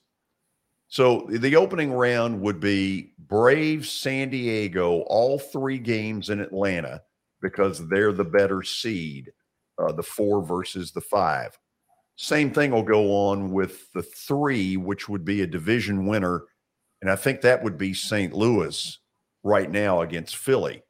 But whoever wins, if Atlanta and San Diego play each other, Watson, guess who the Braves would play after that? Dodgers. Uh, yeah. Yeah. So they, they need to win this thing. Yeah. They they need to win it. George, I believe, truly believe it's coming in these next three games because they're not pitching their top dogs. They're saving them for the Mets. So this week they got to win these games they got against the Nationals. Right now, if they do that, I think they're going to win it because I think they win two or three. This two or three because, and then the Mets. I think the three games for both of these two teams are going to mean every bit as much as playing each other. That's what I'm getting at. Well, The both Mets of them got the Marlins, right? And we get and yeah, the both of them have have the got Nationals. sort of cupcakes. Braves are in Washington against a Nats team. excuse me, doesn't seem to care anymore, and the the Mets are home against the Marlins, and really the only hope there is that somebody like uh, Sandy Alcantara just pitches his brains out Yeah. and the Mets don't score. Other than that, it it has the feel of a three game sweep for both of them. Now, being honest, the Mets have got better starting pitching than Atlanta, and they did even before Spencer Strider went on the disabled list.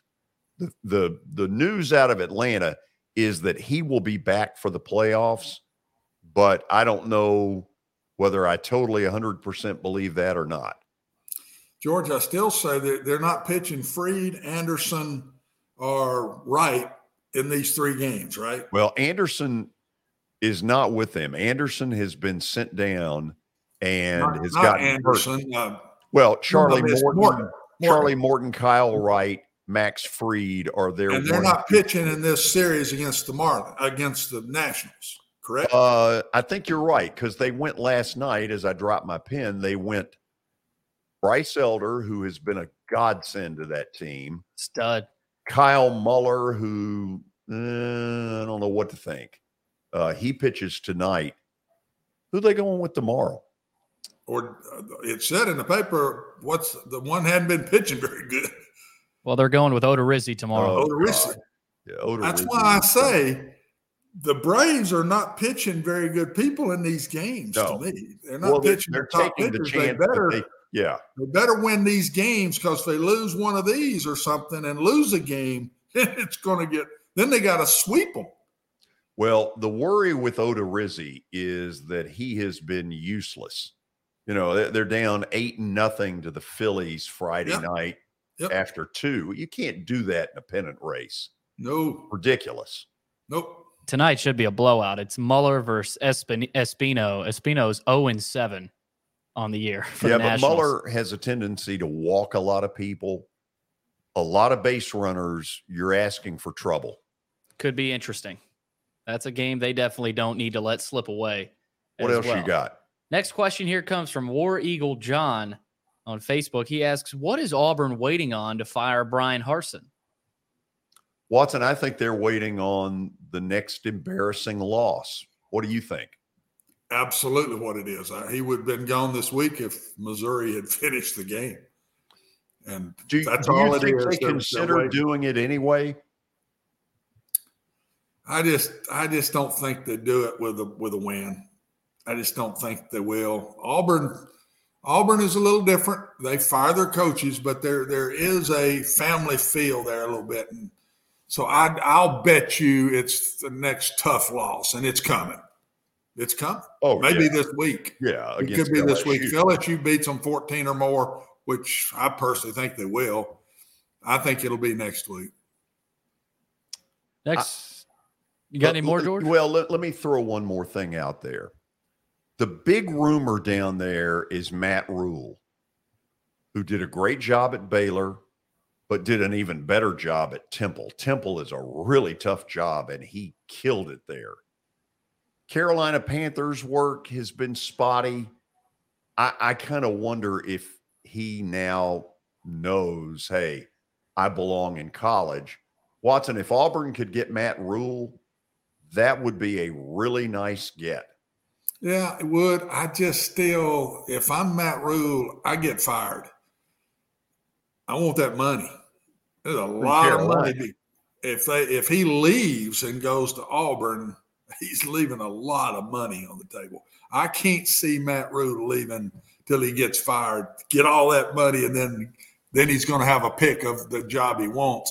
And second, I don't think the coaches, the better coaches in the world right now, think Auburn's a very good job right now. You've got to beat Nick Saban, and that's Yeah. that's near impossible. And Alabama's recruiting unbelievable, especially the last four or five years. It's, I mean, they're they getting them all. It, they're they're one or two every year in the Watson. recruiting races, and I just I don't think anybody wants to go in there and take that on right now. Don't you think that's the bottom line of what Auburn is dealing with? Nobody wanted the job a year and a half ago, which is why the AD turned to the one person who was willing to take it, who said, I'll, I'll go up against Nick Saban. Nobody in their right mind wants to have to deal with that. No, I and I agree with that one hundred percent. And the other thing is, you watch Auburn play right now, and you don't see Auburn talent. No. You don't see Auburn talent, and so coaches are watching this, the better ones, and and uh, so I don't I don't think that job's going to be near as wantable by the coaches in the business as it usually is. That's what I'm trying to say. Next question. In Major League, we go back to Major League Baseball. Luke in Nashville asks Does Aaron Judge re sign with the New York Yankees? I know George has been a huge proponent of the Red Sox picking up Aaron Judge. Well, I like the fact that he has told them in a nice way to shove it. I, I really do. I mean, they pulled one out of your bag of tricks. Excuse me. T- tell me what you think, George. Did he really say that? I mean, you haven't been around long enough Oh gosh, It's to been fire nine, that one out there. nine weeks, Yeah, well, something like that. yeah. It could be dog years. So, Watson, they offered seven years, 230 million. My BGA math says that is 33 million a year. Okay. Is it possible that he has turned that down for some reason other than money? I don't know. I'm betting that if he breaks the record, he stays. If he don't break the record, I'm not sure he'll go. Well, it's hard to imagine with a week left as good a contact as this guy makes. I think he's going to break the record. Now, ESPN may be jinxing him by breaking in every, you know, four times. Breaking in during college football is probably not a good move, but they did it anyway. Two things. Two things. Two things. Number one, the pressure of hitting those last two, man. That's a bunch because Yeah. you're right. It's national. They're watching him ever pitch. Number two, these pitchers are not giving him anything to hit. They don't care anymore. They don't want to be the one he hits it off of. So Right. I'm telling you, he ain't getting the pitches he normally gets. And I'm not sure he will do it in the next week. So if he goes on the open market, the Red Sox will do it to spite the Yankees. The Dodgers will do it because they have more money than they know what to do with. The Angels, it, I would not rule out the Angels trying to say, okay, Ohtani, Mike Trout, Aaron Judge. And can There's- you imagine a Yeah. trio like that? And they still would With win no because they haven't got a bit of With pitching. no pitching. What are they going to do? Oh. Let one of them, another one of them pitch? I mean, God, there's one you're leaving out. There's one you're leaving out that I think is going to be there because they're not afraid to spend money right now, and that's the Mets. I'm Oh, telling absolutely. you, Yes. there's no. Yeah. They, they'd love to get one from the Yankees, and that guy George is is not afraid to spend money now. I'm telling you, don't leave the Mets out of this. No, and in fact, I would put them above the Angels. I would probably put him above the Red Sox because my guess is if he wants to get out of New York, I don't think he wants to have to go back there three times a year as a Red Sox. It'd be Mm-mm. easier to go one time as a Met in interleague play and be done with it. Yeah.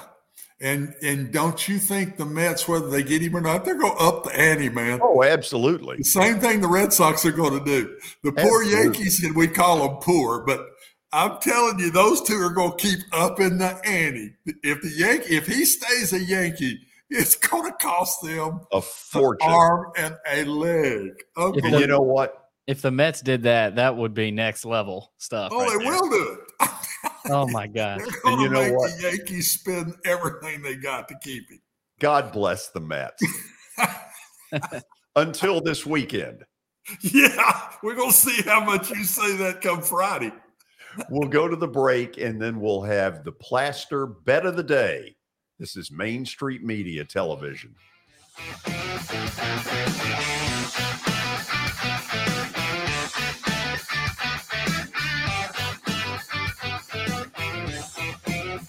Thank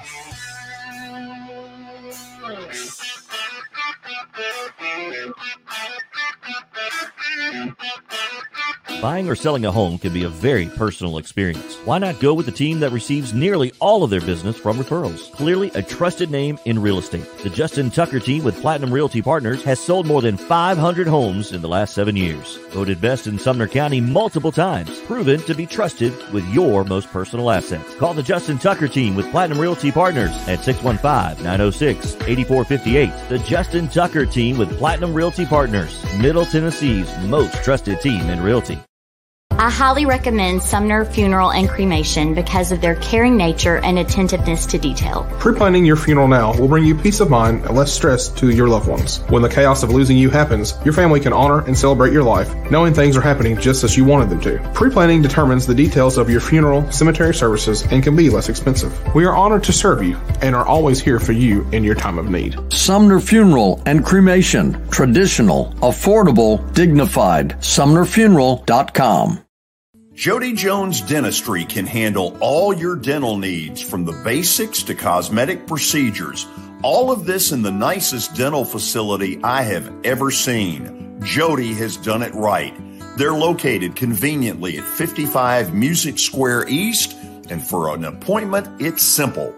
Dial 615 259 5100 and tell them Plaz sent you.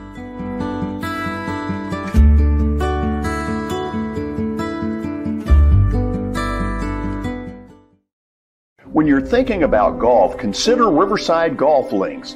Under new ownership, the course has improved dramatically. It's now 27 holes, complemented by a nine hole executive course. Book a tee time now at 615 847 5074 and get ready to enjoy the beauty of golf in the Old Hickory area at Riverside Golf Links.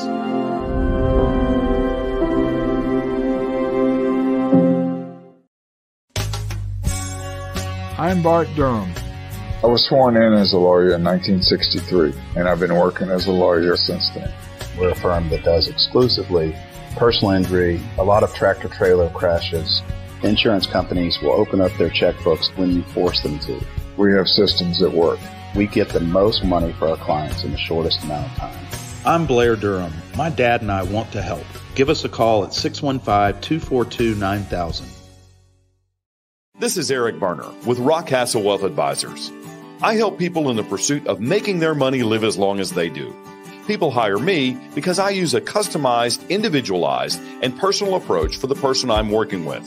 Everyone's situation is different. If you've lost a spouse or a parent and want to make sure your inheritance is utilized and does not just disappear, I can help with that. Call me at 615 235 1058 or email eric at rockcastlewealth.com.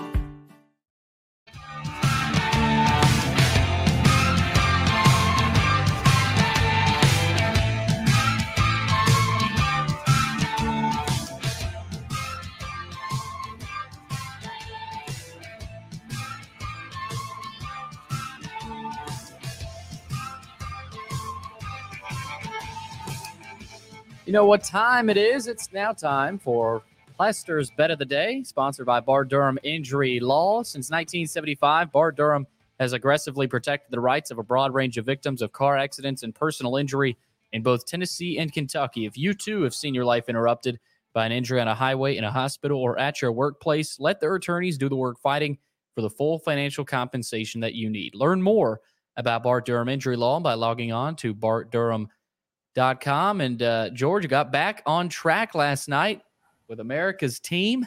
Cowboys got it done. You're back up to 36 and 41, climbing back up to the top. I'm on a Sl- heater. slowly but surely, the heater continues. But tonight, you're going baseball. No football to go back to tonight. You were feeling the football this weekend. You're going to have to go baseball tonight. Yeah, I've I've won five of the last six in football, and uh, Watson, that's pretty good. I'll take that percentage anytime. You need to keep betting football, my man. Is there any action tonight? I- I guess, No, did it? no, that's not till November. No action. No, that's that's November before you see the action. It's gotten a little cooler, but it's not time for action. No action yet. Action is after baseball. Okay, so we got to do more baseball before action. What do you got? We got the New York Mets Oh, 200 against Miami tonight. He- Here's the thing: that the line is too high, and traditionally, when these two teams get together, it's pretty low scoring. But the Mets know the urgency. The Braves are right up there. You know what? A game out. They absolutely cannot stub their toe tonight, and I don't think they will. Carlos Carrasco will pitch well. Lopez is a good pitcher for the Marlins have a really good young pitching staff. They don't have much else, but they have got some real good young flamethrowers. Watson, I still got to go Mets. I agree with you. I'd, I'd I'd go Mets or Braves, either one that I would have picked tonight. I'll take a loss in plaster bet of the day to get a Mets loss. I, I I can see why you do this. It makes the game watching a lot easier on you because you don't lose either way when you're sitting there watching the Mets. You go, well, that if they're be- getting killed, great. The Braves are going to be tied with them after tonight. So If not, I'm on a heater. you're on it. You win either way on this one. Uh, Watson, tomorrow we're going to go to Indy, get a little bit of a report on the Colts, the Titans' next opponent. Butch Spyridon will join us again to talk a little bit about the proposed new stadium and where it is right now. Has it moved at all? Because the last time he was with us, the story was that the city council had asked for a second opinion on whether to refurbish Nissan or go ahead with uh, you know whatever dome stadium. The to me, this whole take a second look is a complete waste of time. I 100% agree with that. Waste. Build a new place. There's two. Eh, they're going to spend a lot of money to, to to plug some holes in it, and then it's still going to be an issue. So Yeah. build a new place. Let's go. See you tomorrow. See you tomorrow. Billy, see you tomorrow. Go Mets. Uh, not really. this is Main Street Media Television. And I, I'm about Oh. to cough. That's a heck of a way to end a show. See you tomorrow.